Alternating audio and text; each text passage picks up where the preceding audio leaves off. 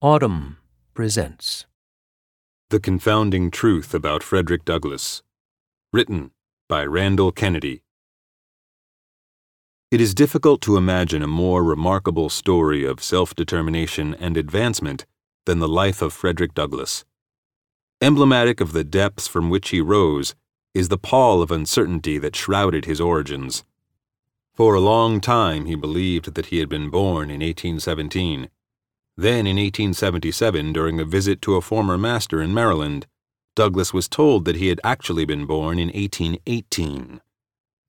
Douglass could barely recall his mother, who had been consigned to different households from the one where her baby lived. And he never discovered the identity of his father, who was likely a white man. Genealogical trees, Douglass mordantly observed, do not flourish among slaves. Douglass fled enslavement in 1838, and with the assistance of abolitionists, he cultivated his prodigious talents as an orator and a writer. He produced a score of extraordinary speeches.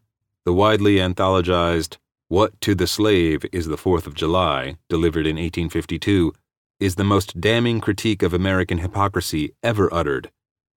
What to the American slave is your Fourth of July, a day that reveals to him the gross injustice and cruelty to which he is the constant victim.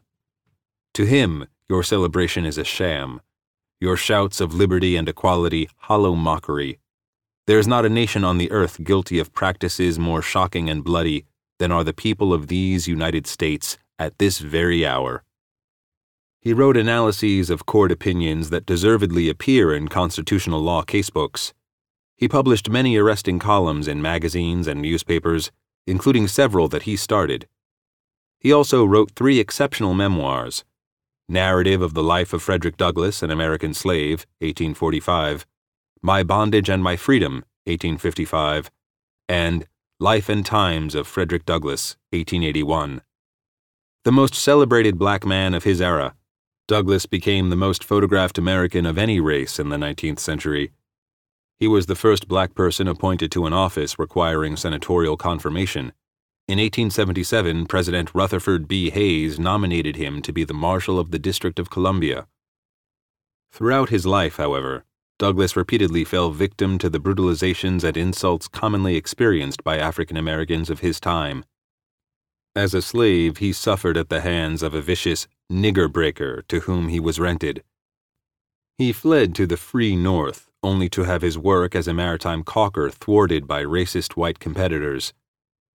As a traveling evangelist for abolitionism, he was repeatedly ejected from whites only railroad cars, restaurants, and lodgings. When he died, an admiring obituary in the New York Times suggested that Douglass's white blood accounted for his superior intelligence. After his death, his reputation declined precipitously alongside the general standing of African Americans in the age of Jim Crow. Now everyone wants a piece of Frederick Douglass. When a statue memorializing him was unveiled at the United States Capitol in 2013, members of the party of Paul Ryan and Mitch McConnell sported buttons that read, Frederick Douglass was a Republican. More recently, the Republican National Committee issued a statement joining President Donald Trump in honoring Douglass's lifelong dedication to the principles that define the Republican Party and enrich our nation. Across the ideological divide, former President Barack Obama has lauded Douglass, as has the leftist intellectual Cornel West.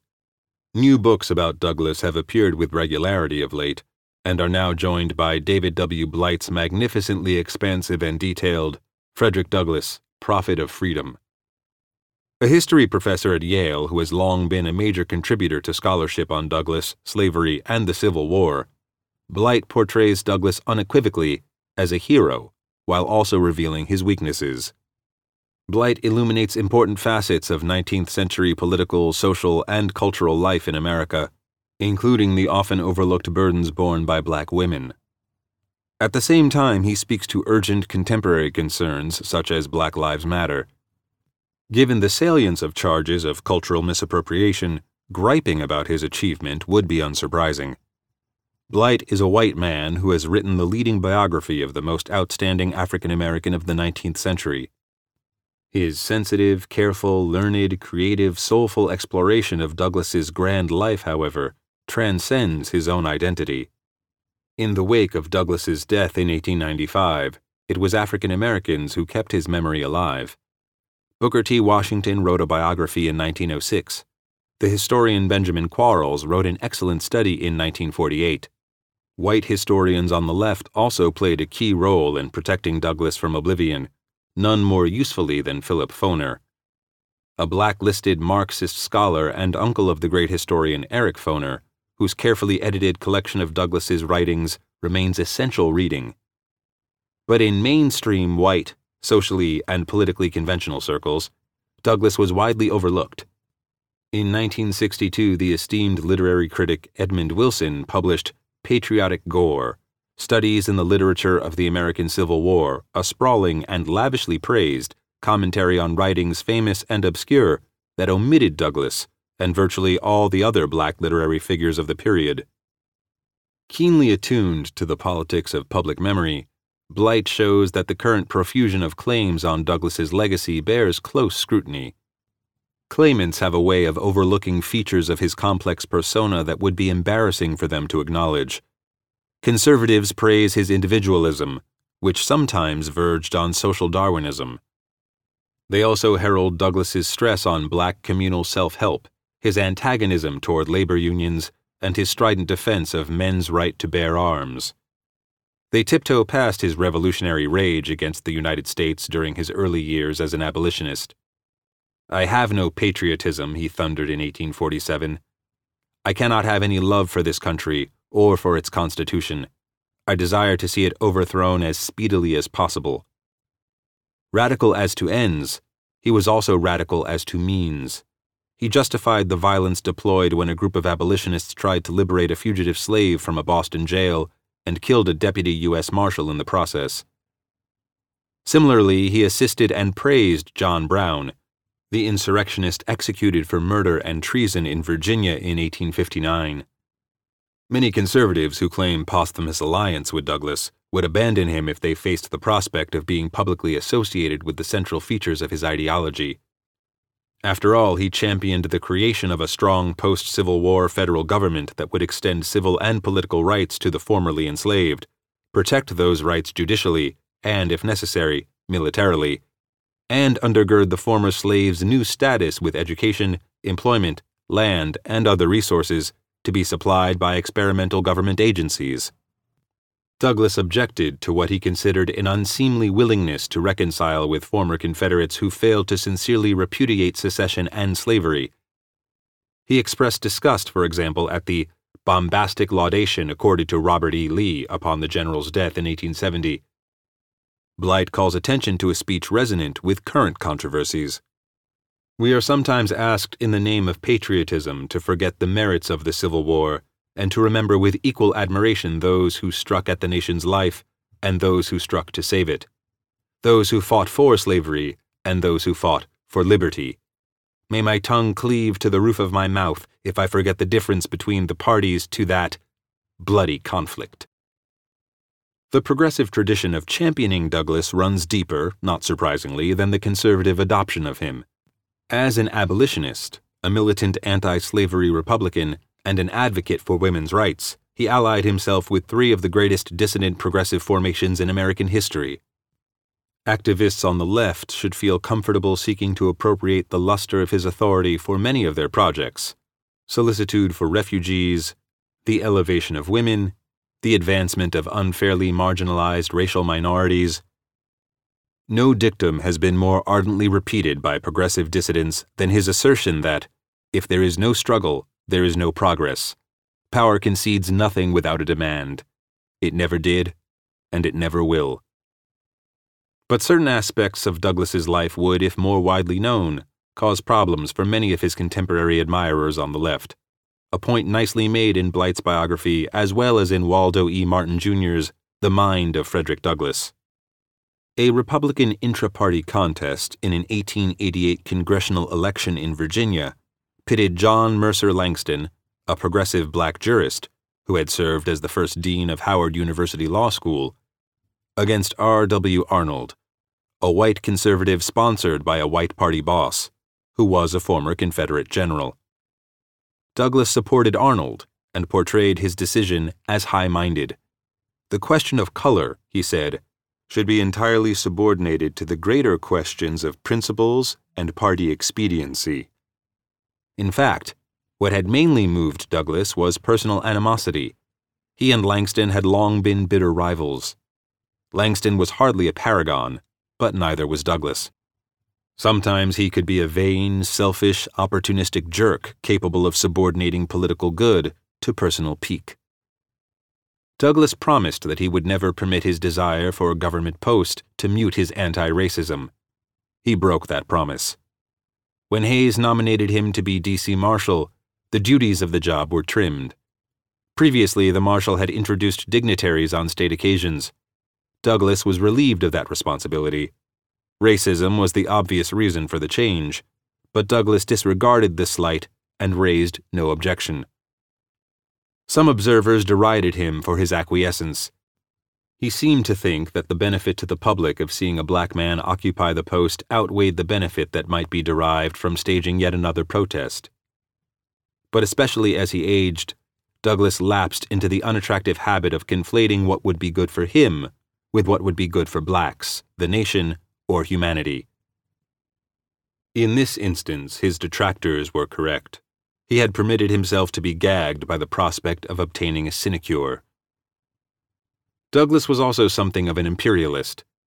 He accepted diplomatic positions under Presidents Ulysses S. Grant in 1871 and Benjamin Harrison in 1889 that entailed assisting the United States in pressuring Santo Domingo, now the Dominican Republic, to allow itself to become annexed and Haiti to cede territory. Douglass acted with good intentions, aiming to stabilize and elevate these black Caribbean countries by tying them to the United States in its slavery free, post Civil War incarnation. He liked the idea of Santo Domingo becoming a new state, thereby adding to the political muscle in America of people of African descent, a prospect that frightened or disgusted some white supremacists. When Douglass felt that his solicitude for people of color in the Caribbean was being decisively subordinated to exploitative business and militaristic imperatives, he resigned. But here again, Douglass demonstrated, along with a sometimes condescending attitude toward his Caribbean hosts, a yearning for power, prestige, and recognition from high political authorities that confused and diluted his more characteristic ideological impulses. Douglass is entitled to and typically receives an honored place in any pantheon dedicated to heroes of black liberation. He also poses problems, however, for devotees of certain brands of black solidarity. White abolitionists were key figures in his remarkable journey to national and international prominence. Without their assistance, he would not have become the symbol of oppressed blackness in the minds of anti slavery whites, and without the prestige he received from his white following, he would not have become black America's preeminent spokesman. That whites were so instrumental in furthering Douglass's career bothers black nationalists who are haunted by the specter of white folks controlling or unduly influencing putative black leaders. Douglass's romantic life has stirred related unease, a subject Blight touches on delicately, exhibiting notable interest in and sympathy for his hero's first wife. A freeborn black woman, Anna Murray helped her future husband escape enslavement and, after they married, raised five children with him and dutifully maintained households that offered respite between his frequent exhausting bouts of travel. Their marriage seemed to nourish them both in certain respects, but was profoundly lacking in others. Anna never learned to read or write, which severely limited the range of experience that the two of them could share. Two years after Anna died in 1882, Douglass married Helen Pitts, a Mount Holyoke College educated white former abolitionist 20 years his junior. They tried to keep the marriage quiet, even his children were unaware of it until the union was a done deal. But soon news of it emerged and controversy ensued. The marriage scandalized many whites, including Helen's father, who rejected his daughter completely. But the marriage outraged many blacks as well. The journalist T. Thomas Fortune noted that the colored ladies take Douglass's marriage as a slight, if not an insult, to their race and their beauty. Many black men were angered too, as one put it, we have no further use for Douglass as a leader. His picture hangs in our parlor. We will hang it in the stable. For knowledgeable black nationalists, Douglass's second marriage continues to vex his legacy. Some give him a pass for what they perceive as an instance of apostasy, while others remain unforgiving. That Douglass is celebrated so widely is a tribute most of all to the caliber and courage of his work as an activist, a journalist, a memoirist, and an orator. It is a testament as well to those, like Blight, who have labored diligently to preserve the memory of his extraordinary accomplishments. Ironically, his popularity is also due to ignorance. Some who commend him would probably cease doing so if they knew more about him. Frederick Douglass was a whirlwind of eloquence, imagination, and desperate striving as he sought to expose injustice and remedy its harms. All who praise him should know that part of what made him so distinctive are the tensions, indeed the contradictions, that he embraced. If you enjoyed this production, find the best long form articles read aloud in the Audm app, available now for iPhone.